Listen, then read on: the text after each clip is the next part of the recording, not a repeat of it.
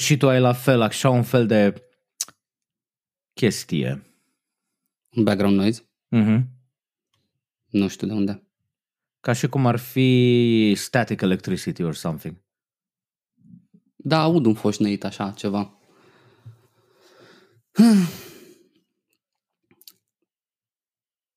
Bă, am promis. Da. Am Tu promis crezi că tu crezi că lumea o să creadă că facem un podcast numai despre Apple acum cu episodul ăsta?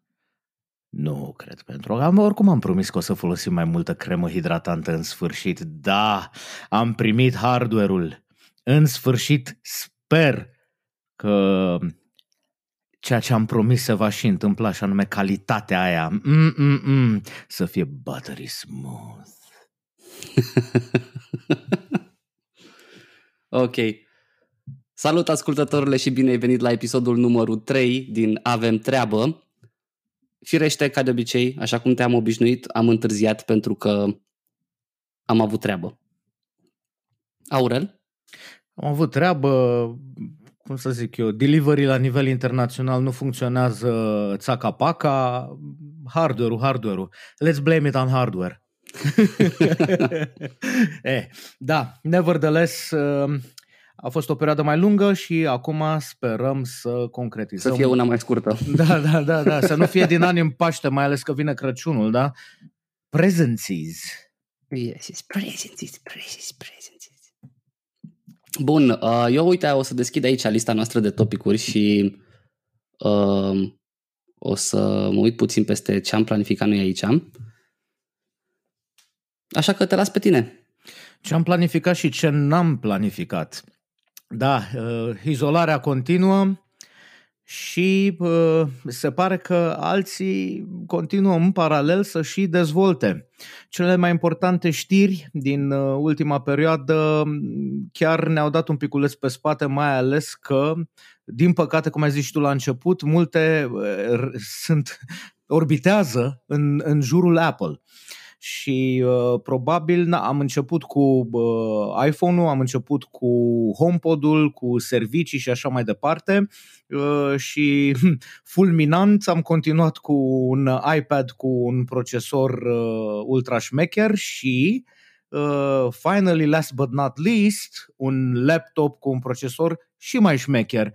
Uh, da, Uh, vorbim despre lansarea a trei produse, de fapt, nu numai un laptop, uh, un MacBook uh, Air, un MacBook Pro entry level și un Mac, un Mac Mini, toate fiind dotate cu noul procesor customized de Apple, Custom Apple Silicon, denominat M1. Așa se numesc ele, nu? Adică am înțeles că denumirea oficială rămâne Apple Silicon M1, SM1. Da, da, da, da, exact. Și uh, da, s-au întâmplat, uh, a fost o perioadă foarte, foarte interesantă, mai ales că eu cel puțin am așteptat uh, cu, a spune cu sufletul la gură, dar cu foarte mare interes review-urile pentru hardware-ul acesta. Ce pot să zic? Părerile sunt, sunt împărțite. Eu sunt un pic mai, mai salty când vine vorba de aceste munu decât eram uh, acum să zic, trei săptămâni. Și asta pentru că, da, it's the end of an era, că tot am discutat noi uh, și uh, offline despre chestia asta, în sensul că, da, performanțele pe care M1 le prezintă în momentul de față îl, îl, îl, îl pune pe o traiectorie foarte competitivă cu, cu AMD și cu Intel. E clar că Apple are puterea să producă și know-how-ul să producă un chipset de la, de la zero. Atenție, uh, ne-am mai vorbit, cred că și chiar în primul episod despre chestia asta, Apple nu folosește chipset uh, direct cumpărat de la ARM, nu folosește nuclee cumpărate de la ARM, ci folosește doar setul de instrucțiuni de la ARM pentru a produce un procesor uh, custom-made, de acolo și denumirea de Apple Silicon. Chestia e că mie mi se pare că lumea acum este foarte entuziasmată de performanțele astea și uită se uită la drawback-uri, la chestiile care lipsesc. Și în ultima săptămână am văzut foarte mulți care au început să, să scoată capul așa la iveală și să înceapă să vorbească și despre problemele pe care le-au întâmpinat. Nu o să intru chiar acum în foarte multe detalii, vreau să întreb pe tine cum ți se pare M1 și ce părere ai despre asta? Despre schimbările astea? Um, da, M1 promite foarte mult. Um, e, e incredibil cum într-o, într-un wafer atât de mi, minuscul, de fapt nu wafer într-o suprafață, într-un die atât de mic, uh, au încapsulat atâta tehnologie.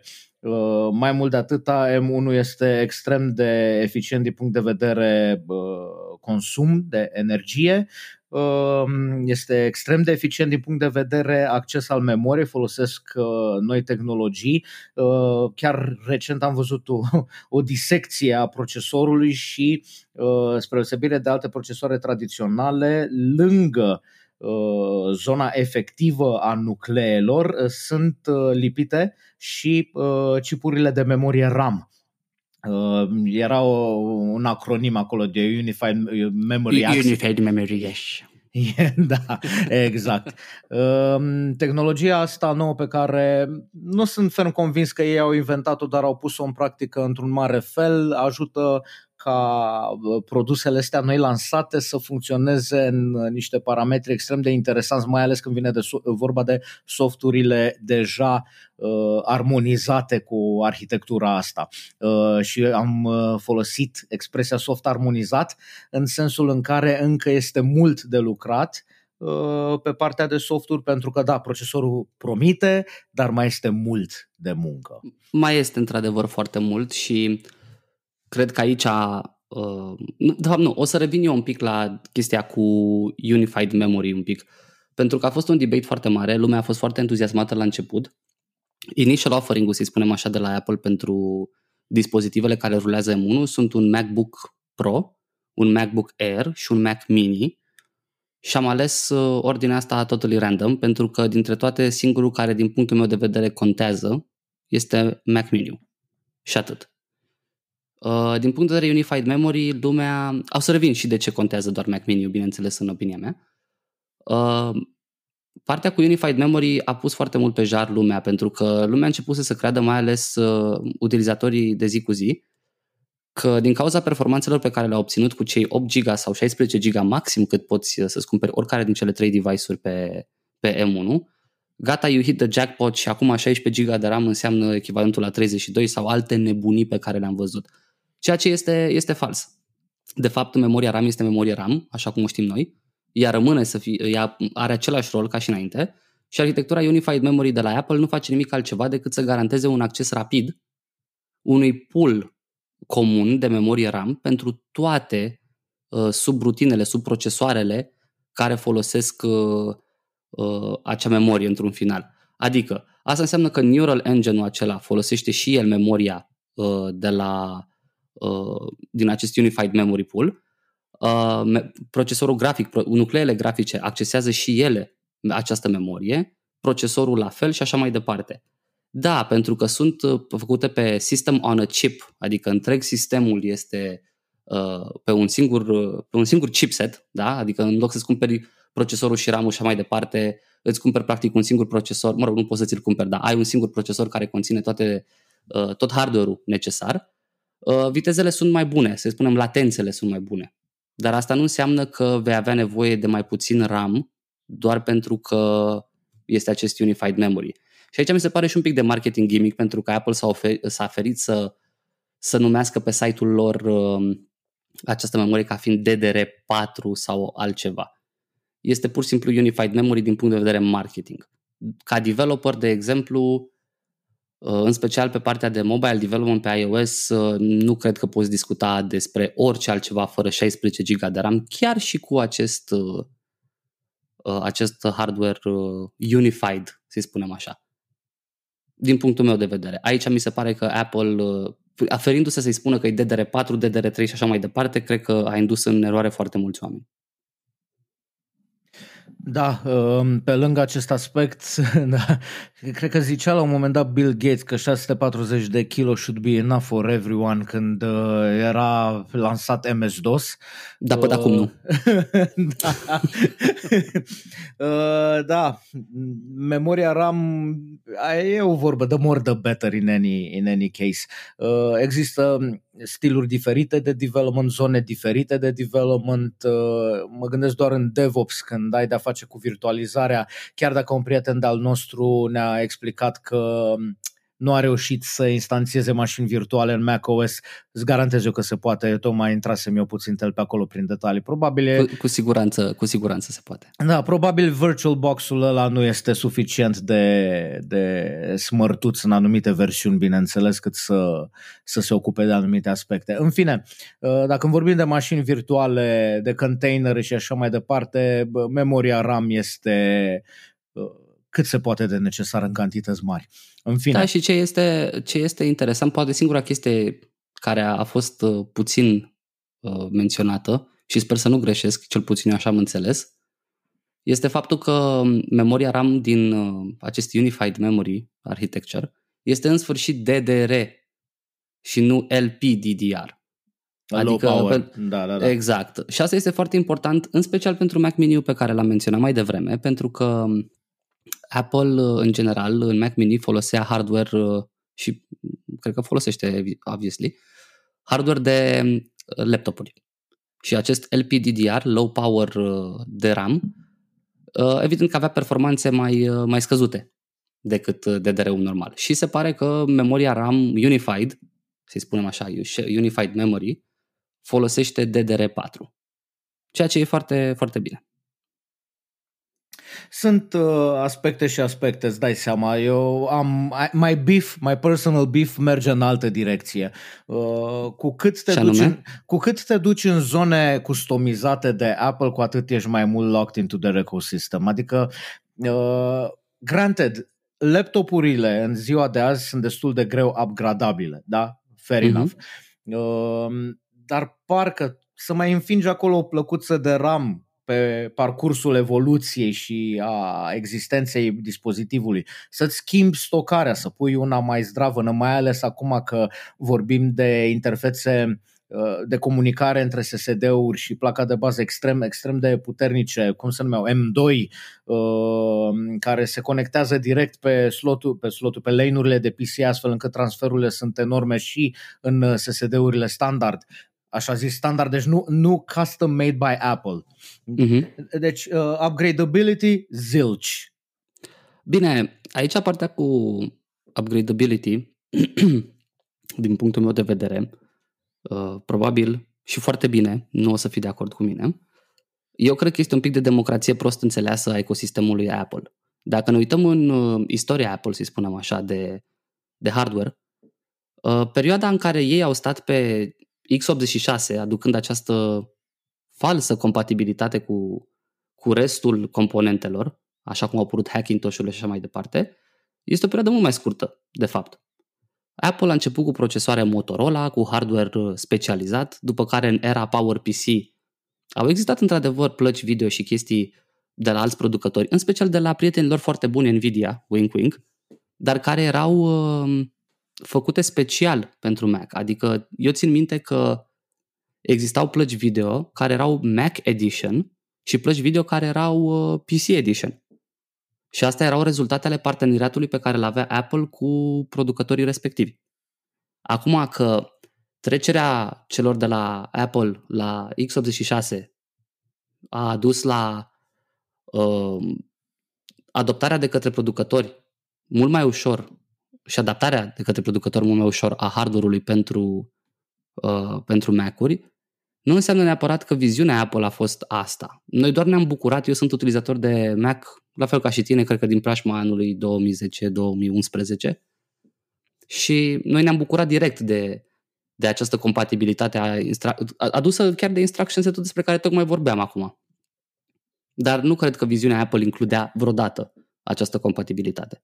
Ah, fair enough, da, eu mă refer acum strict uh, la mm, upgrade-urile uh, in userland. Uite-te, ai Mac-urile care sunt niște bijuterii inginere, să le spun așa, au o ușiță acolo în care să mai înfingi niște plăcuțe given the circumstances. Uh, Mac Mini-ul și el fusese uh, construit cu intenția de uh, scalabilitate, uh, fermele da. și așa mai departe și uh, cele pe, în zona Intel în continuare îți permit să mai adaugi uh, plăcuțe de RAM în ele. Acum corect, corect. s-a cam închis la pită, Da, dar constrângerile astea au apărut de mult timp și nu sunt evanghelistul Apple, pe cuvântul meu, nu Fair mă plătește Apple să zic, să zic chestiile astea. Eu, în general, mie îmi place să-mi dau cu o părere, să privești și din punctul lor de vedere, nu neapărat din, din punctul de vedere al utilizatorului. Poate așa mi justific eu mai, mai ușor investițiile. și mai există un aspect de upgradability și cu asta închei, uh, Te rog. cum îi zice, uh, zona asta. Uh, din păcate pe M1, as it is for now, pierdem upgradability-ul în zona eGPU. Deci încă un aspect care, din păcate, s-a dus. Eu am și, da, așa este, din păcate, din păcate, um, eu am zis mai devreme că sunt un pic mai salty acum după review-urile pe care le-am auzit uh, și pe care le-am văzut la, la acest, uh, acest primă generație de dispozitive cu M1. În primul rând, am o problemă foarte mare cu selecția de porturi. Selecția de porturi este una total entry level.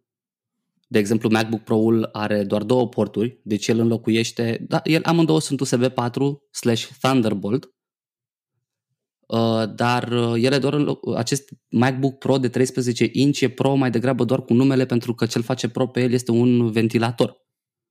da, pentru că, much.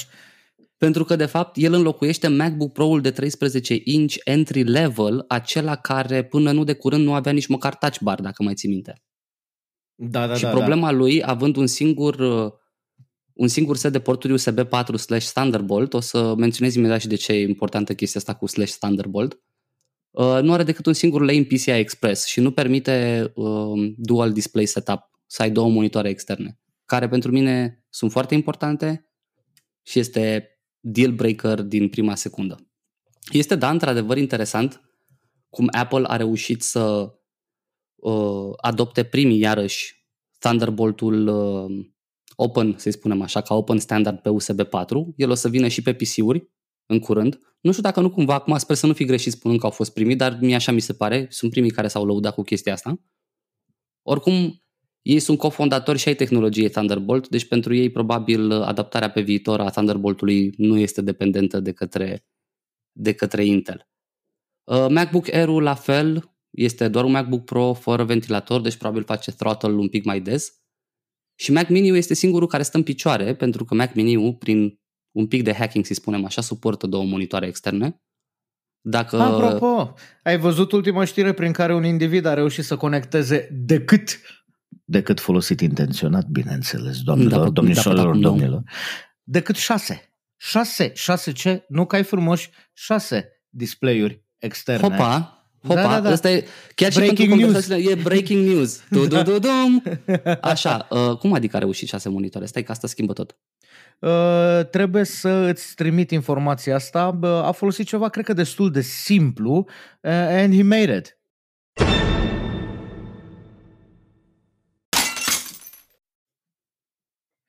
Da, șase cai frumoși. Uh, incredibil use case-ul ăsta de a conecta șase monitoare la un laptop relativ entry level. Nu cred că se va reflecta oarecum în lumea reală, dar na, Minority Report. Vom vedea. În orice caz, da. M1 promite foarte mult. Într-adevăr, promite foarte mult. Uh, bine, acum evident că toată lumea... Ne-am pierdut un pic așa pentru că am avut o mică problemă tehnică și a trebuit să, să facem re-record la segmentul ăsta un pic. Ne-am pierdut, dar ne-am și regăsit. Da, nu ne-am pierdut cu firea. Uh... da, bad joke. Uh, da, revenind la monitoare, aparent cum spui și tu, cu hack-uri, probabil încă nu am văzut uh, nimic din, din chestiile astea. În schimb, uh, probabil funcționează cum folosesc și eu Mac-ul meu, cu un adaptor de la Satechi, cu două cabluri HDMI băgate în adaptor și folosind monitoarele da, externe. Da, bă, Sebi, bă, dar știi ce? Calculatoarele astea, să zicem generic calculatoare, vin cu încărcătoare. Ah. În schimb, uh, dacă tot ai menționat încărcătoarele, că tot am avut, uh, mă, am avut, nu vreau să-mi asum asta, ai avut un, uh, un rant întreg pe Nuclear pe meltdown, credem. Um, țin să spun că uh, luna asta m-am întâlnit cu un alt produs, New Generation, nu pot să dau nume pentru că a stricat o surpriză pentru altcineva, care, ghiți ce? Nu a venit are încărcător. Fără încărcător, da. Deci este de la un producător foarte mare, o să-i menționez numele data viitoare. Este un produs uh, de nișă, dar foarte apreciat, care m-a șocat că după ce l-am achiziționat și a ajuns uh, în posesia mea, pe cutie scria mare în franceză că vine fără brick, vine doar cu... A, nu, nu, scuze, nici măcar cu cablu. Well, you know where to stick it, ca să se încarce. Nu, că nu se încarcă, asta e chestia, este un produs care funcționează de la curent direct, nu poți să-l încarci. Atunci are, e cu particule divine. Sau divină, da. e cu devină, divină, așa. Da, e, e în regulă. Ca să nu divagăm prea mult, uh, spuneam despre uh, potența hardware a procesorului, dar să discutăm puțin și despre aspectele software uh, prezentate, pentru că o tranziție de la o arhitectură la alta implică și foarte multă muncă pe partea de logiciel. Uh, și anume s-a menționat acest uh, cuvânt cheie magic, Rosetta. Uh, poți să ne spui ceva despre acest Rosetta? Legendele spun că The Rosetta Stone a fost descoperită undeva prin Egipt. Și... Aurel, ai greșit, ai greșit podcastul. Um, nu suntem la ora de istorie. E, bă, da, da, știi că, de, de fapt, trans, de, de ce e folosit? Pentru că translatează, traduce din, da. dintr-o limbă în alta. E de Rosetta și Stone traducea place... în trei limbi. E, na, acum hai să avem un pic și de cultură Îmi place de că feluri. ai zis o chestie care este uh, atât historically accurate, cât și științi- scientifically accurate din punct de vedere computer science, că ai zis traduce. Mm-hmm. E o diferență fundamentală. În primul rând, ce este Rosetta? Rosetta este o cum îți place să zici, aplicățucă. Asta care, numai aplicățucă nu e, ea zi. Care traduce, foarte important, traduce setul de instrucțiuni x86 și îl, îl traduce într-un set de instrucțiuni pe ARMV X, whatever ce versiune de set de instrucțiuni ARM folosește Apple, cred că ARM V7 sau 8. Ideea este că asta ne permite să rulăm aplicații de Intel, de Mac-uri de sărachi, că deja putem să le spunem așa de acum încolo, uh, în Mac-uri de bogați. Problema este că uh, foarte important e și am insistat pe chestia asta cu uh, translatarea și traducerea pentru că a fost o confuzie și am văzut-o și la The Verge, la, la mai mulți, legată de wow, ce performanță are uh, Rosetta 2 versus uh, uh, layer de optimizare și de traducere folosit de către uh, Microsoft pentru uh, Surface Pro X. X. Da, da, da. Și aici este diferență tehnica, de tehnicalitate foarte mare. E diferență între virtualizare și translatare. Mm-hmm. Foarte important. Asta înseamnă că Apple încearcă cu procesoarele M1 să traducă în timp real setul de instrucțiuni de la x86 la ARM1, în timp ce Microsoft face exact opusul, ci virtualizează x86 ca să funcționeze. Amândouă, că na, nu intrăm prea mult în detalii, au uh, avantaje și dezavantaje. Bineînțeles că și Rosetta, iată ajunsă la versiunea 2, pentru că prima versiune de Rosetta a fost folosită pentru a trece de la PowerPC la Intel. Exact. Uh, atunci trecerea a fost mult mai nasoală și mult mai bumpy. Din, uh, n-am, cit, n-am, n-am trăit vremurile pe platformă, în ecosistemul Apple, dar am înțeles că atât utilizatorii cât și developerii au fost foarte frustrați.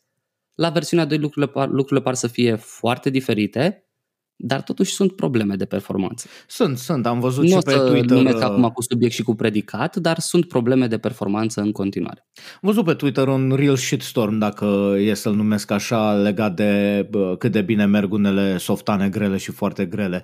Dar na, e un început de drum și Apple a recunoscut că tranziția va dura cel puțin vreo 2 ani, uh, însă este incredibil până la urmă de raw, de raw potency of this device. Da, Uh, mai este un aspect foarte important pentru că noi am vorbit doar de hardware. Uh, știu că era o zicală pe vremuri și a fost uh, folosită și într-un, uh, într-un serial care mie mi-a plăcut foarte mult, Halt and Catch Fire, în care spuneau că software comes and goes, but hardware is forever. yeah, right.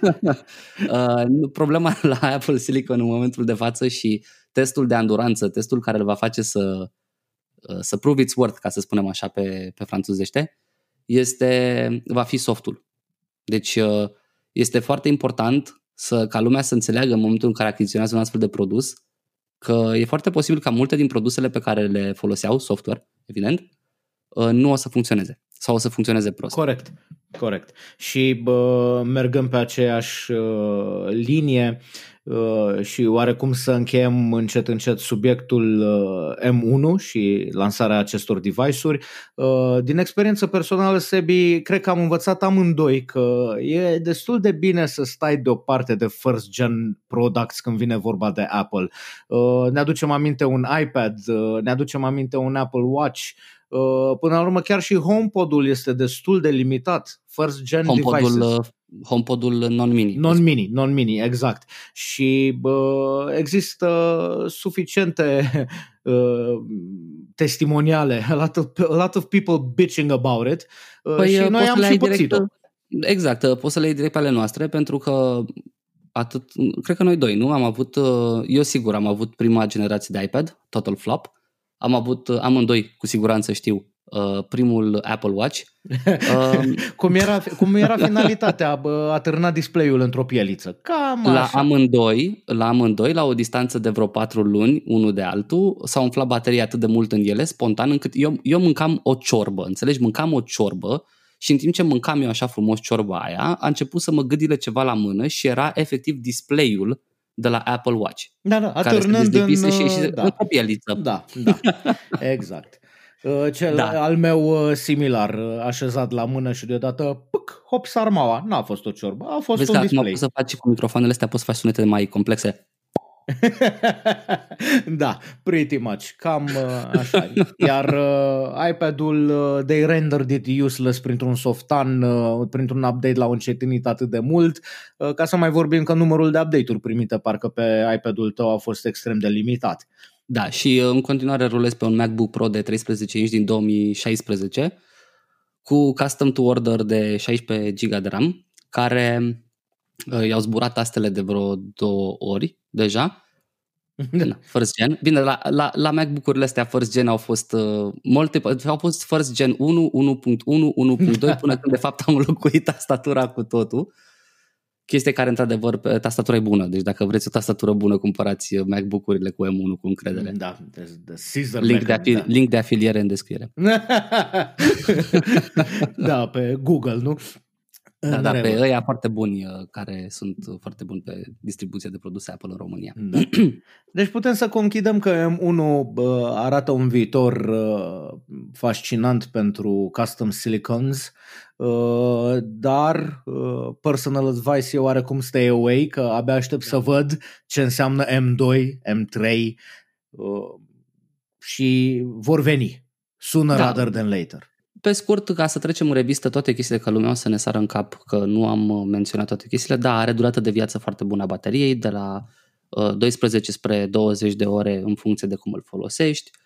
Da, este comparabil în anumite situații cu, într-adevăr, i9 folosit pe MacBook-ul, MacBook Pro-ul de 16 inch, într-adevăr, dar nu uitați, software-ul contează și cred că pentru tine, ascultătorul, e foarte important să știi că degeaba ai hardware dacă n-ai software. Am încercat să fac și un dad joke aici, nu știu. da. Bun. Mai departe. Mai departe, uh, nu ne limităm la uh, un fel de ARM, uh, putem să discutăm printre altele și de faptul că AMD, you know, Advanced Micro Devices, Dita Mai Corporația, a, comp- a cumpărat altă Dita Mai Corporația, Xilinx, Xiliton, uh, uh da. Uh, poate nu mulți știu despre Xilinx multe detalii, dar uh, băieții ăștia au inventat extrem de multe Uh, și fetele. da, da, da, da. Suntem gender Pentru neutral. Că ARM, ARM a fost uh, inventat de către o femeie, să nu uităm. Aplauze. da, absolut. Uh, interesant e faptul că Xilinx a inventat FPGA-urile uh, au un intellectual property enorm, uh, practic ARM not only tippy toes in some shallow waters, ca să zic așa, pur și simplu a intrat da valma într-o uh, zonă de, de uh, microprocesoare programabile, uh, incredibil. Deci uh, gestul în sine este uh, foarte important pentru viitorul AMD. Uh, mai ales acum cu The, the Rise of Ryzen, ca să, să facem da, o aliterație. Sunt, Sunt mișcări interesante pe, pe piața asta de semiconductoare și de producători de semiconductoare. Ne amintim că Nvidia a cumpărat ARM și iată că a răspuns AMD cumpără Xilinx, o chestie care va poziționa pe cei doi uh, într-o, într-o nouă eră, într-un final. E clar uh, că, bine, nu o să mai zic că mi-a sărit lumea în cap, nu o să mai zic că Intel este mort, uh, e doar în convalescență și e clar că lucrurile acolo se îndreaptă, adică atenția producătorilor uh, tradiționali de pe seturi de instrucțiuni clasice este către, către ARM. Și foarte interesant, într-adevăr. Este o mutare care poate schimba fundamental modul în care piața uh, funcționează și modul în care ne vom utiliza produsele pe care le vom fi cumpărat uh, peste, nu știu, 5 ani. Da. Uh, discutam la un moment dat în, uh, cred că primul podcast, dacă nu mă înșel, de faptul că găsești uh, microprocesoare de dimensiuni uh, foarte, foarte reduse până și în testele de sarcină nowadays. A trebuit să menționez asta pentru ascultătorul cu pricina. Uh, îți dai seama când vorbim de programul System on Chip și uh, ce aduce Xilinx to the table, mai ales în uh, preajma unui mamut ca AMD, uh, imagination is the limit at the end of the day. Bineînțeles, uh, și microprocesoarele astea sunt peste tot, adică știi că noi tot am avut un, un debate cu un uh, ascultător de noștri care uh, era foarte adamant pe chestia asta cu cartelele SIM. Da, da, da, da. da. Uh, faptul că cartelele SIM au și ele au propriul procesor, propria memorie RAM și rulează și ele independent de telefonul tău. Da, da. Am un deci, creionaș uh, cu care fac doodle-uri pe o tablețică, dacă înțelegi ce vreau să zic. Și, aia, și creionașul ăla, așa, in the, the most rudimentary way, cred că are în el inginerie de te doare mintea. Bineînțeles, bineînțeles. Da. Uh, un alt aspect interesant în lumea uh, ARM-ului este faptul că Microsoft nu ignoră deloc ecosistemul, de fapt, acest uh, complex de produse și și-a updatat suita de, de uh, produse, uh, inclusiv foarte rapid au venit cu o versiune de Office Beta pentru uh, M1 la Apple, Uh-huh. Deci Microsoft, uh, conceptul ăla, tace și face. Da, bine, trebuie să recunoaștem și faptul că pentru uh, companii mari, precum Adobe, Microsoft și mulți alții, schimbarea Apple către ARM nu este neapărat una care va fi... Da, da, uh, au fost luați prin surprindere ca autoritățile de prima zăpadă. Da, nu, din, păc- din fericire nu este cazul, mai ales că Microsoft, de exemplu, cu suita Excel, uh, cu, doamne, M-am dus direct la Excel. Uh, Excel colaborativ Office. sau te gândeai la Excel Stories? O să, o să, o să, o să redactăm uh, la post-editare, cam zis așa ceva. Nu, nu o să edităm, dar da. Uh, cu suita Office au experiență pentru că deja ei vând acel Surface Pro X, a ajuns la generația a doua, care și el folosește tot un procesor ARM făcut împreună cu Qualcomm. S1 parcă.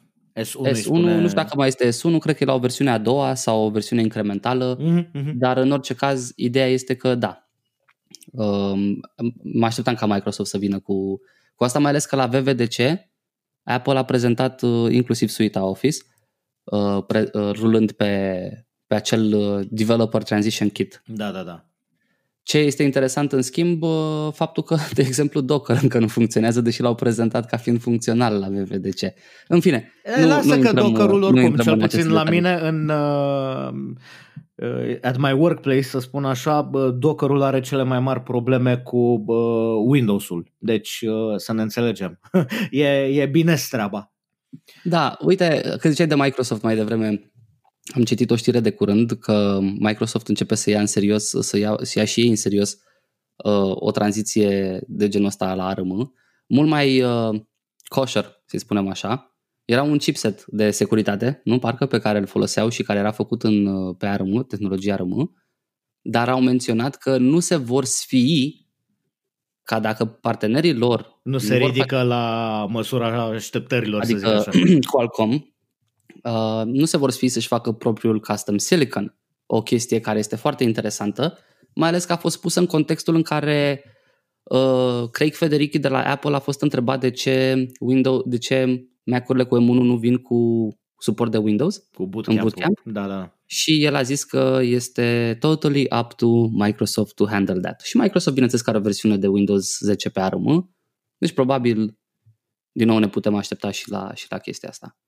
Bun, ce mai ai pentru noi, Aurel? Ce știri mai avem? Uh, zvonistică, bârfă, Zvonistică, studii bârfă. de caz. Mm, Mm. Delish. Yes. Ia zi.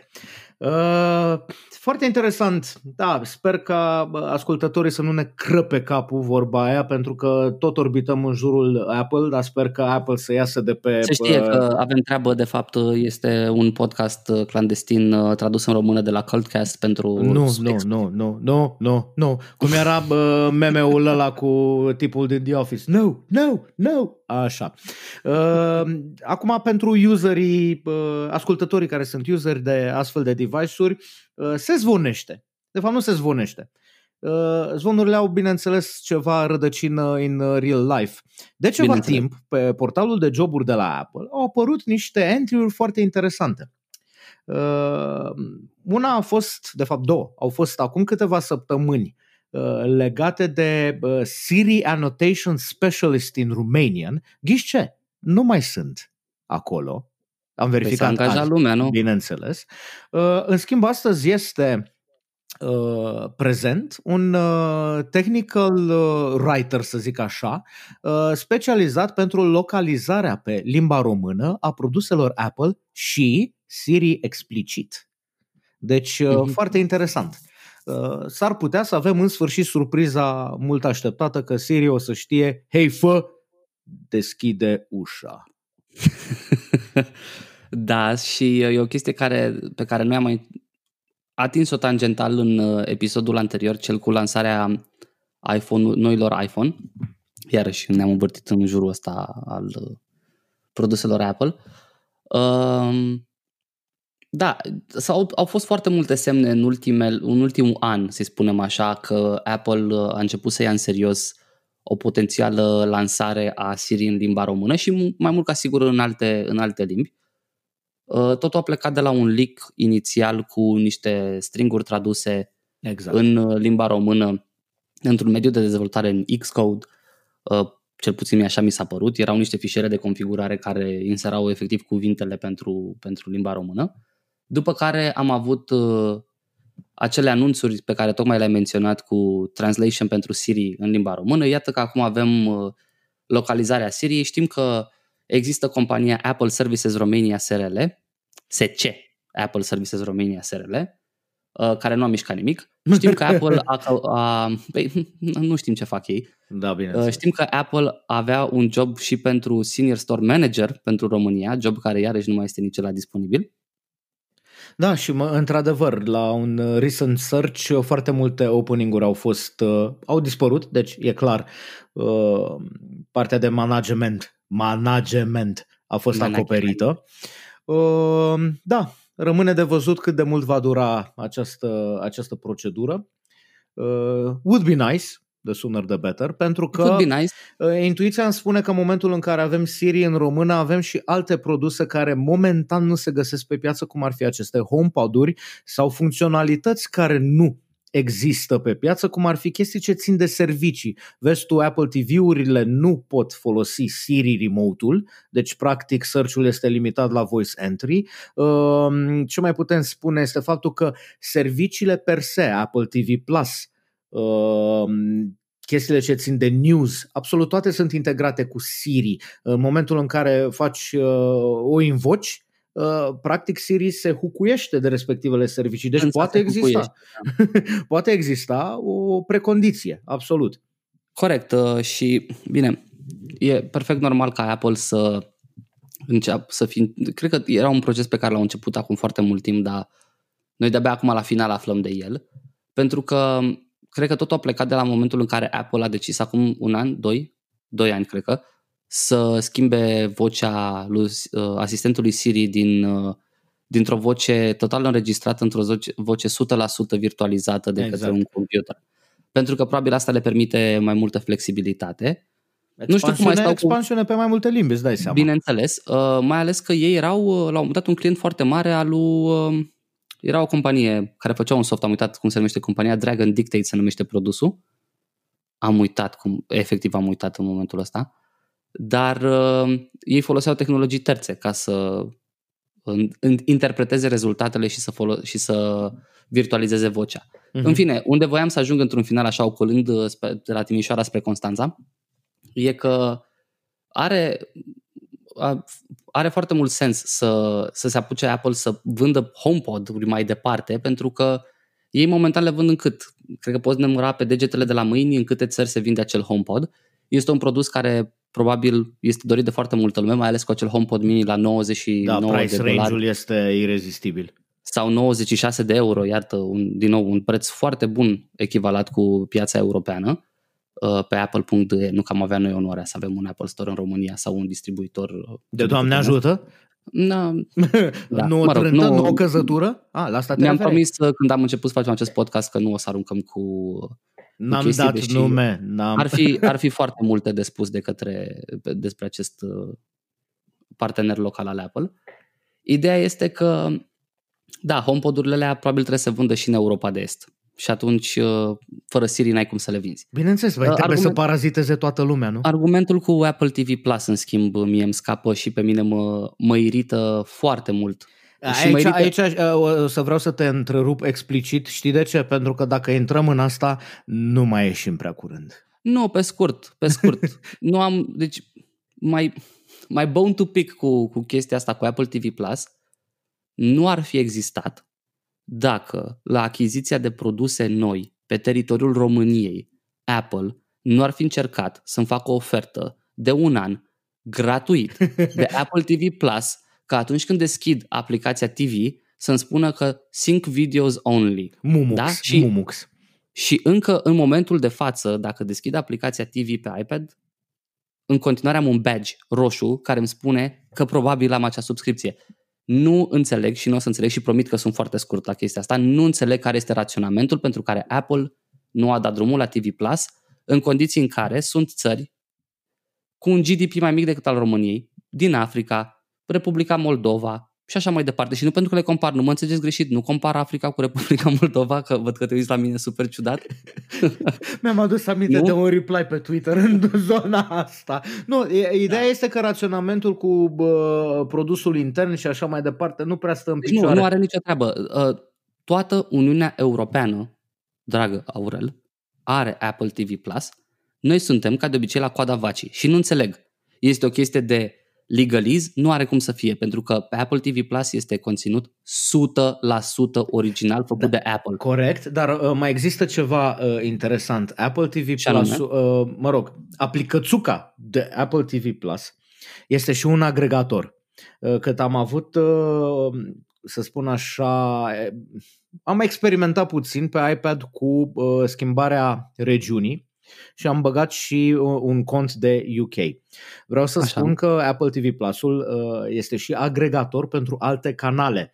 Acum, întrebarea de 5.000 de puncte este oare conținutul lor este problema sau de fapt faptul că în România ei nu sunt în stare să aibă un deal pe partea de agregare? Pentru că dacă CBS, Viacom, Warner Brothers, Draci Laci whoever, da, insert there, nu are un deal local, înseamnă că Apple poate de aia nu poate să o implementeze, but who knows? Assumption. Nevertheless, ideea, ideea we următor. Uh, am auzit o felul de argumente în postarea aia mea de pe Twitter, că vezi, doamne, ar fi vorba despre subtitrări, că ar fi vorba de... Nu. Amazon Prime este în România. Au softane grele și foarte grele. Subtitrează... Este zero zero interesul Amazon Prime pentru subtitrări în limba română și pentru ea totuși există pe teritoriul României. Eu exact. nu înțeleg de ce TV Plus nu există pe teritoriul României în condițiile în care, și cu asta promit că am încheiat, când s-a lansat Apple Music în România, au fost în stare să-și dea mâna cu cei de la Universal Music. Ăia de la Universal Music au cumpărat Media Pro Music și după aia s-a lansat Apple Music în România, distanță de 3 săptămâni de la anunțare. Da. Și uh, ca deci, să facem și o mențiune, nici Netflix nu are tot conținutul localizat în limba română. A, am crezut că vrei să zici că nu avem acțiune niciuna în aceste companii sau ceva. nu, deci uh, majoritatea nu sunt 100% localizate și e oarecum normal. Pentru că există o Bun. cantitate enormă. În fine. Ți-am promis că nu voi ține mult subiectul ăsta, așa că trecem la următorul topic. Apple Search Engine-ul. Da, dar întrebarea este, Will it come with a charger? da. Uh, foarte interesant, uh, Apple tot timpul a folosit tehnologii pentru a indexa web-ul, web crawlere. Și uh, uh-huh. mulți developeri au observat, web developer bineînțeles, au observat o intensificare a crawlerului de la Apple Uh, și au observat și anumite snippeturi în codul sursă din iOS, cum că vestul, doamne, ar exista potențial de acest search engine și o văd bineînțeles, pe linie dreaptă de ce ar face Apple așa ceva, pentru că slap in the face Google. Uh, și cum... Uh, oare, oare ar face-o din cauza de slap in the face Google? Nu adică neapărat Google per se. miliarde de dolari de la... De Fair la enough, Apple, dar da. știm ce vinde Apple. Privacy at a premium point. Uh, premium price point. Deci e posibil să facă chestia asta. However, eu aveam doar o glumă. Uh, frontend-ul va fi gratis, dar dacă vrei și rezultatele către backend și conexiunea va trebui să plătești. Știi, exact cu cablul ăla, cu bricul. Da? Da. În fine, uh, going back. Uh, rumor mill se, se cam oprește acilișa. Nu, stai așa puțin. Uh, acest search engine. Zimi. Stai, stai, stai așa puțin, stai, stai că mai luat prin surprindere. Tu chiar crezi că Apple ar lansa un search engine? Adică pot folosi crawlerele și să, fac pe, să o facă pe Siri mai deșteaptă. E posibil, dar să nu Știi uităm, știi, să nu uităm că Apple a lansat Apple Maps and we know how that ended up. Am înțeles. Mai degrabă, mai degrabă ar cumpăra DuckDuckGo sau ceva. Nu cred că mai sunt în postura de a mai face astfel de manevre din punct de vedere antitrust. Aha, au probleme? Nu, cred că, asta, cred că asta într-un episod viitor când o să ne setăm doar hai să dăm în stânga și în dreapta cine cu cine și a limba în gură metaforic. Poate este hai să dăm mână cu mână și chiar episodul viitor.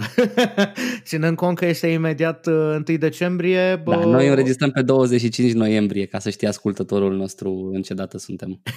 da, și uh, cum ziceam, se apropie ciolanul, fasolea, ambele virtuale îndeopște pentru că na, pandemie și așa mai departe. Ehm, da. Oricum, uh, cu Sebi aici de față, cred că o să explicăm într-un episod și cum e cazul cu, cu cum e experiența personală cu testarea COVID. Da, pă, da, cum nu. da.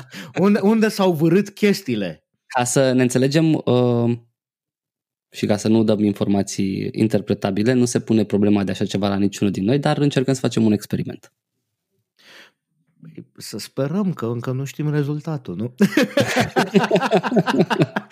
da, așa este. Uh, mai văd aici o chestie care ne-a scăpat, AirTags. Da, uh, de foarte, foarte mult timp ne amenință acești leaker pe care îi iubesc eu ca sarea în ochi, că strică all the fun și mai ales unii sunt uh, efectiv uh, attention whores. Uh, da, Apple promite de ceva timp, vezi tu, doamne, conform licurilor, că o să lanseze un dispozitiv minuscul competitiv cu un alt produs al unei companii, uh, și anume Tile. Acest dispozitiv este asemănător unei fise de la căruciorul de la whatever supermarket, ca să nu pointăm către unul anume. Acest dispozitiv este folosit... Manele. Da, da, da, manele, manele, exact. E folosit pentru a localiza diverse obiecte. Este asemenea unui breloc at the end of the day, se atașează uh, unui set de chei. Uh, se poate băga în portofel.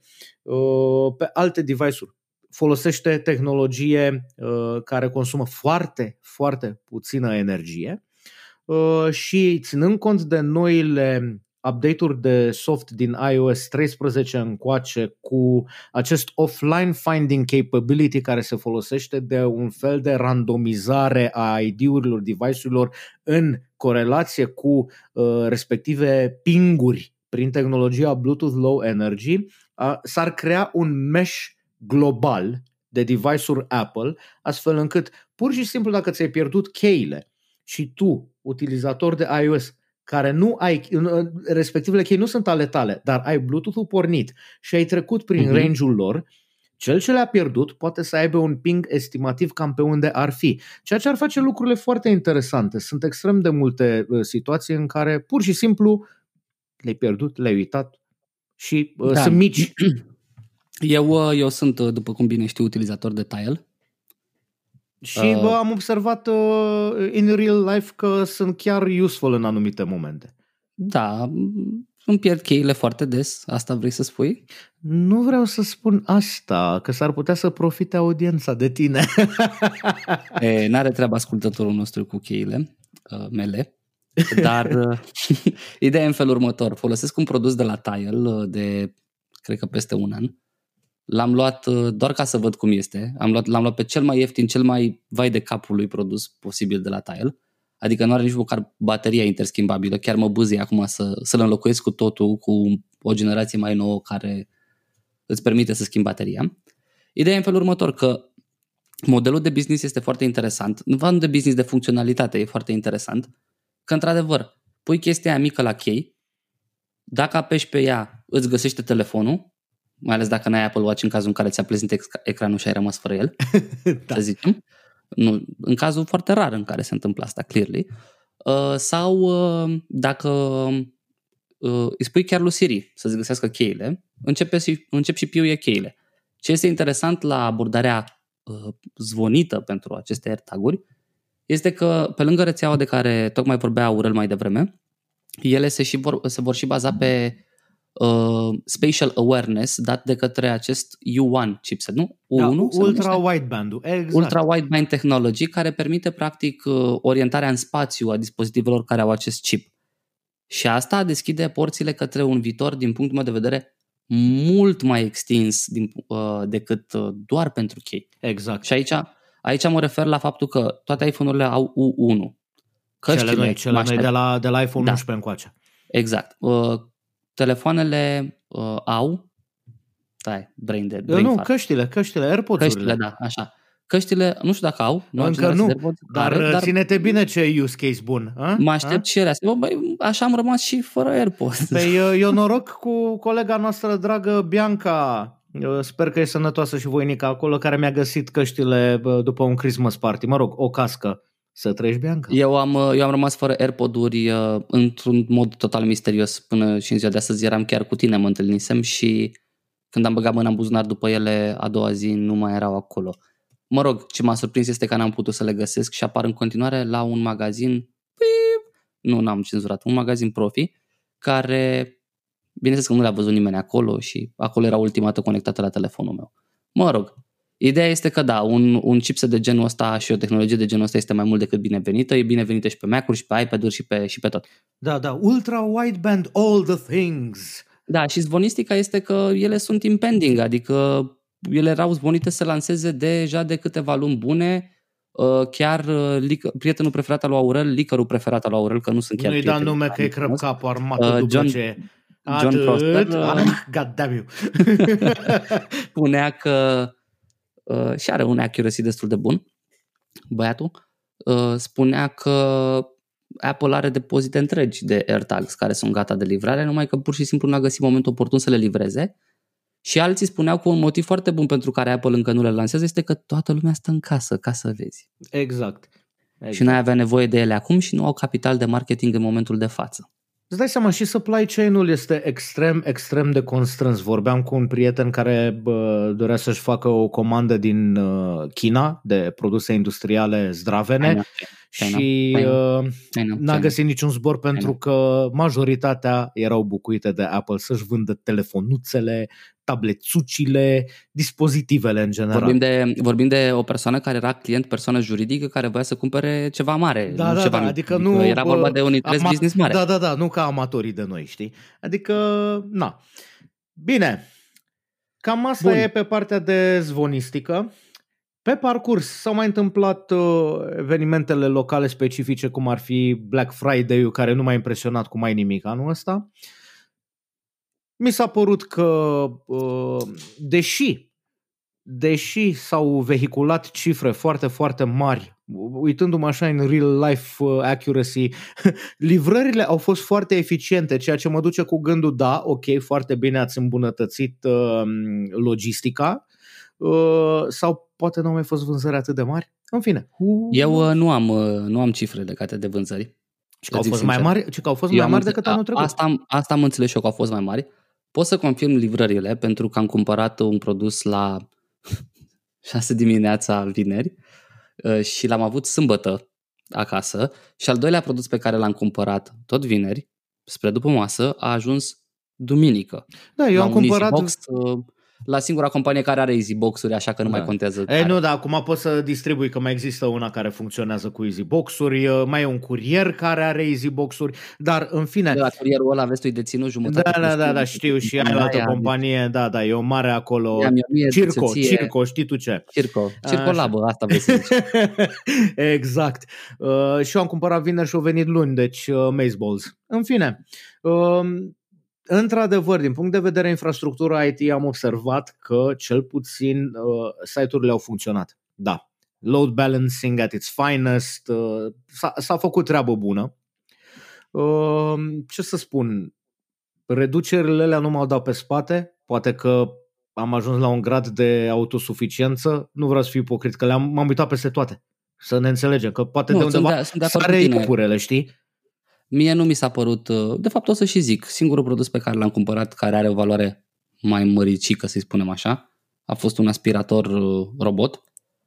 Uh, Reducerea a fost bună, dar a fost marginală dacă stai să te uiți la istoricul prețului. Da. Deci nu a fost o reducere Ca să nu mai vorbim. extraordinară. Eu mi-am luat atenție ca orice exponent al neamului românesc. Mi-am luat o bormașină. De ce? Ca să dau găuri. E, nu e chiar o bormașină, exagerez. E o șurubelniță electrică, it comes in handy. I stick screwdriver everywhere. Da. Uh, bun. Bun. Încet, încet... Uh, Da, încet, încet ne, ne, orient, ne îndreptăm și către ultimul uh, topic. ia Cred. spune-ne, boss.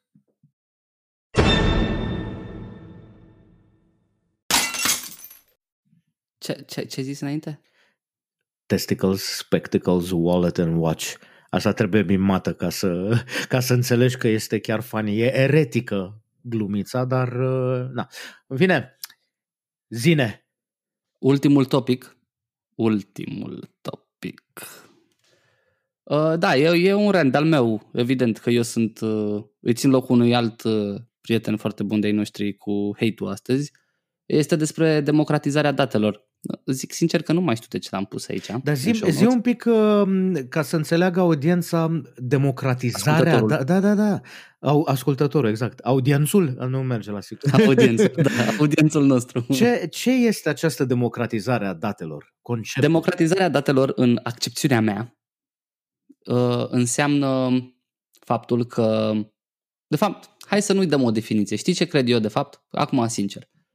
Mie mi se pare că trăim într-o lume plină de date, de tot felul, în care și multe dintre ele ar fi super utile dacă am avea acces la ele, dar nu avem acces la ele. De multe ori, deși în opinia mea ar trebui, pentru că ar fi dreptul nostru chiar și constituțional să avem acces la ele. Și într-o lume care este data-driven, că se aude acest buzzword și acest buzz expression peste tot, noi trăim într-o, într-o civilizație relativ izolată. Noi nu avem acces la informațiile astea. Și mi-am că acum, în timp ce vorbim, motivul pentru care am pus uh, tropicul ăsta, că vorbeam noi la un moment dat despre uh, Netatmo, despre acces la informație, despre weather data și tu știi că eu am avut o pasiune nebună, să-i spunem așa, la un moment dat, de a face o aplicație de, de iOS care să folosească weather data exclusiv de la inmh.ro. Mă rog, nu cred că e .ro, dar de la Autoritatea Națională pentru Meteorologie și Hidrologie. Da, chestia aia care acum dacă intri pe site-ul lor, uh, care nici nu mai știu care e, uh, Mhm. îți apar uh, informații de alea cu minus nu știu ce, bă, zilele Da. nu mai există. Da, uh, ca să știe și ascultătorul nostru, am încercat să fac chestia asta acum vreo 4-5 ani și uh, bineînțeles că pe site-ul vechi, acum e un site nou, super modern, un WordPress uh, de cea mai înaltă speță. Um, acum, uh, la momentul respectiv, eu am încercat uh, să le trimit un mail în care le-am cerut, conform portofoliului de produse pe care INMH le vinde, acces la informațiile meteo pe care ei le oferă, contra cost, bineînțeles. Deși legea, legea, prevede faptul că trebuia să mă ofer un răspuns în 30 de zile, nu mi-a oferit niciun răspuns la informația asta, la cererea mea de a primi o ofertă ca să le dau bani. Și uh, ce m-a surprins și mai mult este că atunci când i-am sunat la câteva luni diferență, luni de zile diferență, uh, am vorbit cu cineva la telefon, o doamnă foarte amabilă, care mi-a zis uh, Păi da, sigur, uh, noi nu găsim mail-ul pe care ne l-ați trimis, trimiteți-l încă o dată. Și le-am trimis mail-ul încă o dată. Și a mai durat încă un an de zile.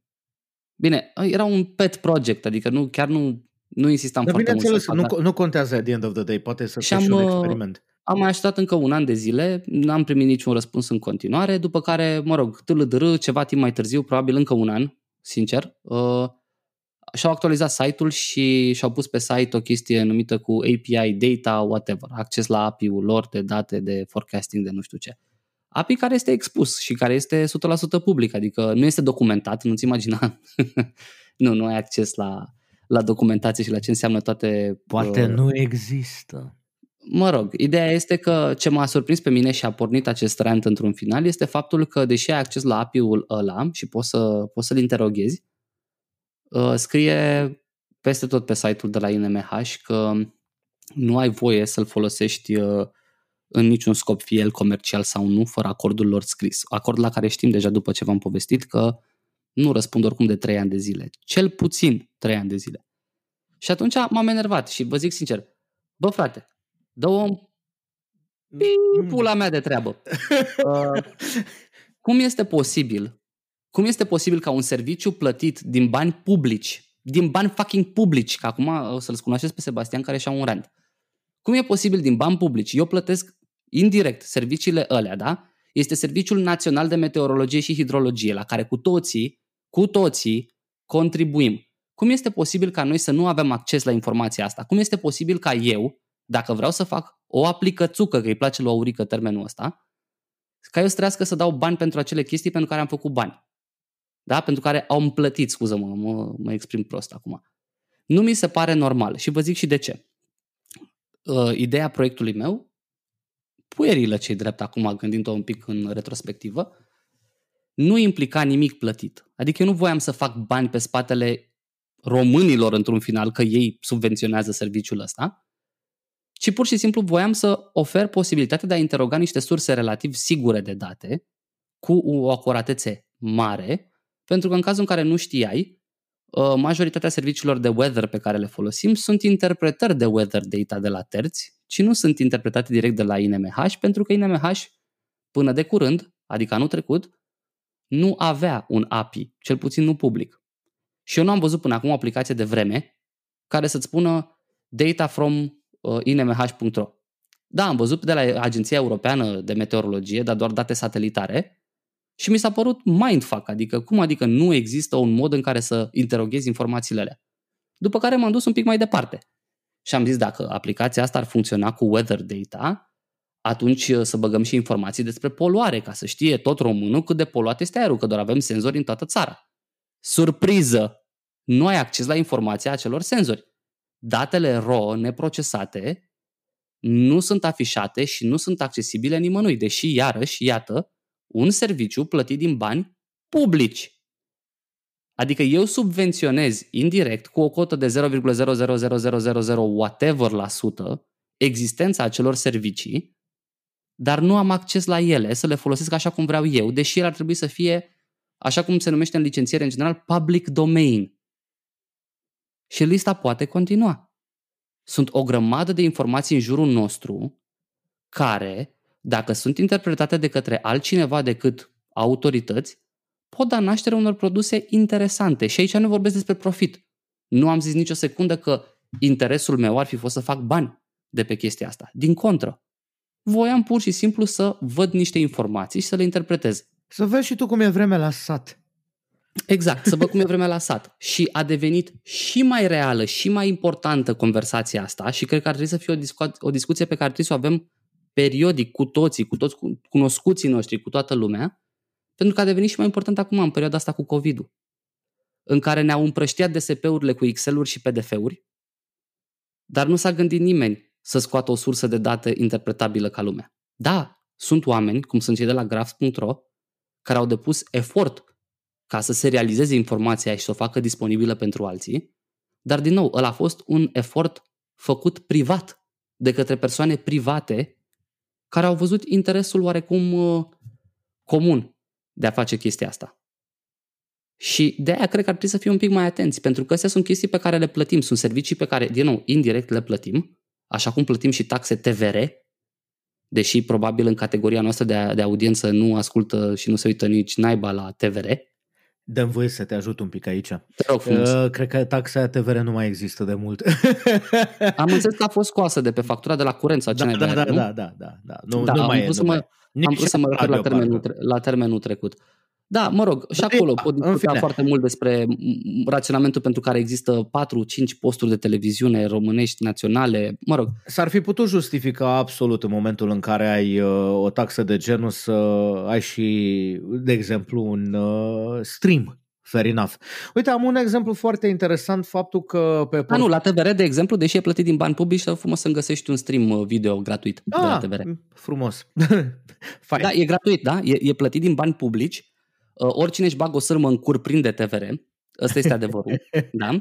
Și te rog frumos să-mi găsești un stream oficial, nu hijackuit, nu nimic. Vreau să-mi găsești un stream de la TVR în care să văd și eu TVR dacă stau în jurtelecul Hododului sau în Iugospania. Da, fair enough.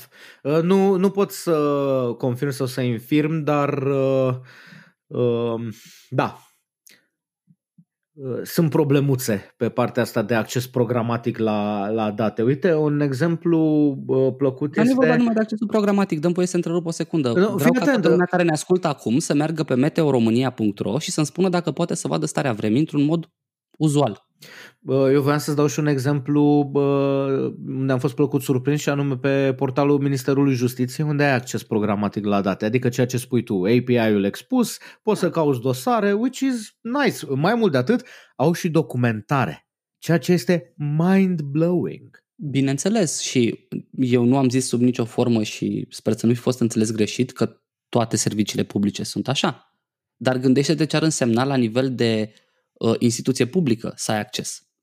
Eu știu first hand, de exemplu, că în instituțiile publice locale, în continuare umblă și mișună niște băieți care știu ei cum să facă soft greu și foarte greu, astfel încât autoritățile locale, dacă decid să nu mai folosească acel provider de software, rămân cu baza de date, că atât au, dar baza de date care nu poate fi accesată de către altcineva din, din vari motive. Da, pentru că sunt băieții foarte deștepți. Cum ar fi o lume în care, de exemplu, aș putea să interoghez taxele și impozitele și absolut tot, la nivel local, nu vorbim de ghișeu.ro, nu vorbim de nimic altceva aici. Efectiv să am o relație cu administrația publică prin un open API. Da, ce să spun acum, îți dorești multe se lucrează la asta. Acum eu încerc să fiu uh, și realist și optimist în același timp. Mă gândesc că se va ajunge în punctul ăla. Acum, uh, știi cum, în momentul crizelor, uh, The evolutionary leap se întâmplă cel mai uh, amplu și cel mai vizibil, cum a fost sunt, și... Sunt de acord cu tine. Și acum cu guvidul pește prăjit, uh, incidența plăților online a crescut uh, wow. Bineînțeles, dar este surprinzător faptul că e nevoie de factori de, uh, cum le spune, uh, te referi la factori externi? Uh, la... Nu, nu factori externi. Uh, cauze, clauze de forță majoră. Da, de fapt, da, asta da, da, da este surprinzător că ai nevoie de, de forță majoră ca să ajungi în situațiile astea de uh, normalitate. Uh-huh, și uh-huh. și la chestia asta cu putem să ajungem și bineînțeles că discuția asta putem să o avem ore în șir despre uh, școală online, despre cum se face școala online, se face pe Zoom, se face pe Skype. De ce naiba a fost atât de greu să cumpere cineva la nivelul Ministerului Educației un softan care să, să gestioneze? De ce nu au fost companii implicate care să ofere licențiere pentru standardizarea tuturor soluțiilor software folosite? Fac, Chestia asta nu prea glumă, contează. Fac o glumă.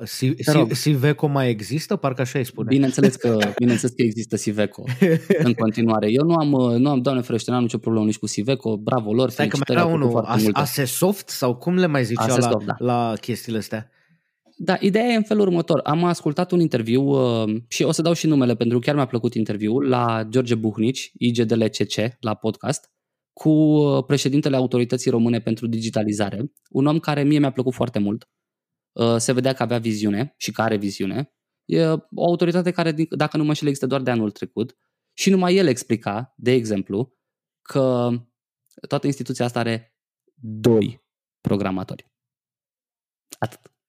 Păi dacă mediul privat în continuare este competitiv, din ce mi-aduc aminte, pe vremea guvernului tehnocrat s-a pus uh, problema măsurii acelea cu tăiatul de hârtii, da? Și cu, cred că dacă nu mă înșel, ghișeul.ro a fost un proiect da, generat corect. atunci de o mână de oameni, să zic chiar inimoși, pentru că ceea ce oferea statul în momentul ăla era net inferior cu ceea ce oferă mediul privat. Then ask yourself this, uh, în ghilimele, se merită pentru respectivii, care probabil o să o facă strict din... Bineînțeles că nu, nu merită și la momentul respectiv nu prea eram eu implicat așa de mult în, în development și în chestii de genul ăsta. Uh, dar stăteam și mă întrebam care, care ar fi incentivul, pentru că da, tu ești voluntar, ești developer voluntar și vrei să te implici voluntar în acele proiecte de la momentul respectiv, cred că te referi la guvernul Cioloș, din nou, da, da, fără da. nicio afiliere politică, nu, nu, într-un final că nu, nu este cazul să discutăm despre așa ceva. Uh, da, dar care este garanția mea ca developer că dacă mă implic în oricare din acest, aceste proiecte, produsul ăla va exista? Și e foarte interesant când asculți toate părerile și vezi uh, diferite puncte de vedere pe chestia asta, o să vezi că de fapt se întâmplă o treabă românească într-un final pe toate planurile din punctul ăsta de vedere. Și mie mi se pare că inovația fundamental și nu zic că voiam eu să fac inovație cu aplicație de vreme sau ceva de genul ăsta. Nu. Că inovația fundamental apare atunci când oamenii au acces la informație. Fie ea bibliotecă publică, fie ea, uh, fie el Wikipedia, fie orice. Sunt de acord cu tine. Uite, uh, ca și exemplu în sens invers de data asta, ai menționat la un moment dat un producător pe nume Netatmo care Uh, vinde printre altele și uh, stații meteo. Respectivele stații meteo. Netapu. Da, da, da.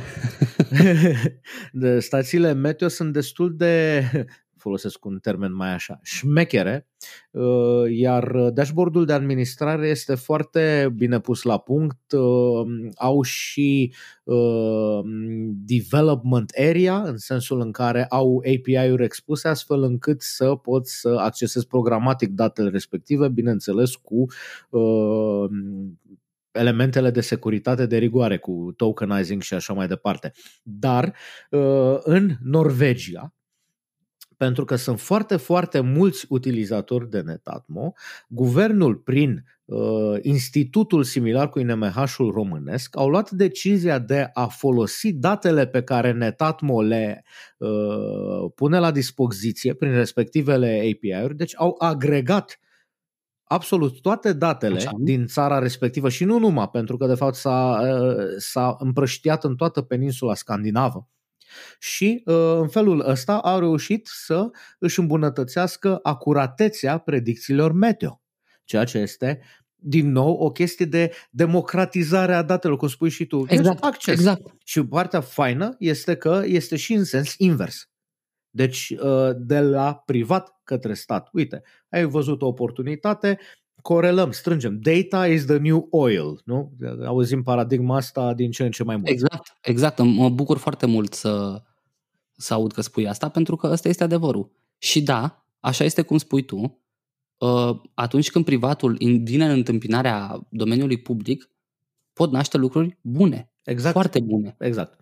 Uh, în același timp, există și reversul medaliei. Există situații, și nu mă sfiesc pentru că dacă cineva de la această companie ne ascultă, poate ar trebui să fie invitată la un episod al nostru, uh, compania Early, care produce senzori de calitate a aerului da? și sunt, fac parte din, poți să-ți instalezi tu acasă și au o rețea lor.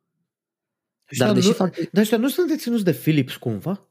Habar nu am. Au un parteneriat, cred că, cu Philips. Nu știu dacă sunt deținuți de Philips. În schimb, ce am observat eu este că um, costul produsului lor este efectiv prohibitiv. Adică eu nu cred că un om de rând și-ar cumpăra un senzor early care costă 15 euro pe lună în rate timp de 24 de luni și cu o taxă de instalare de 100 de euro. Doar ca să văd eu la mine acasă, în curtea mea, în ograda mea, dacă calitatea aerului este bună sau nu și dacă îmi pune sau nu viața în pericol. Informație care, ghișce Aurel, este oferită teoretic și de către Ministerul Mediului prin site-ul lor și probabil este interpretată mai bine de Early doar pentru că la Early softul funcționează mai bine și există un API. În timp ce la Ministerul Mediului nu există acest API. Nu sunt deținuți de Philips, sunt uh, parteneri din ce văd eu.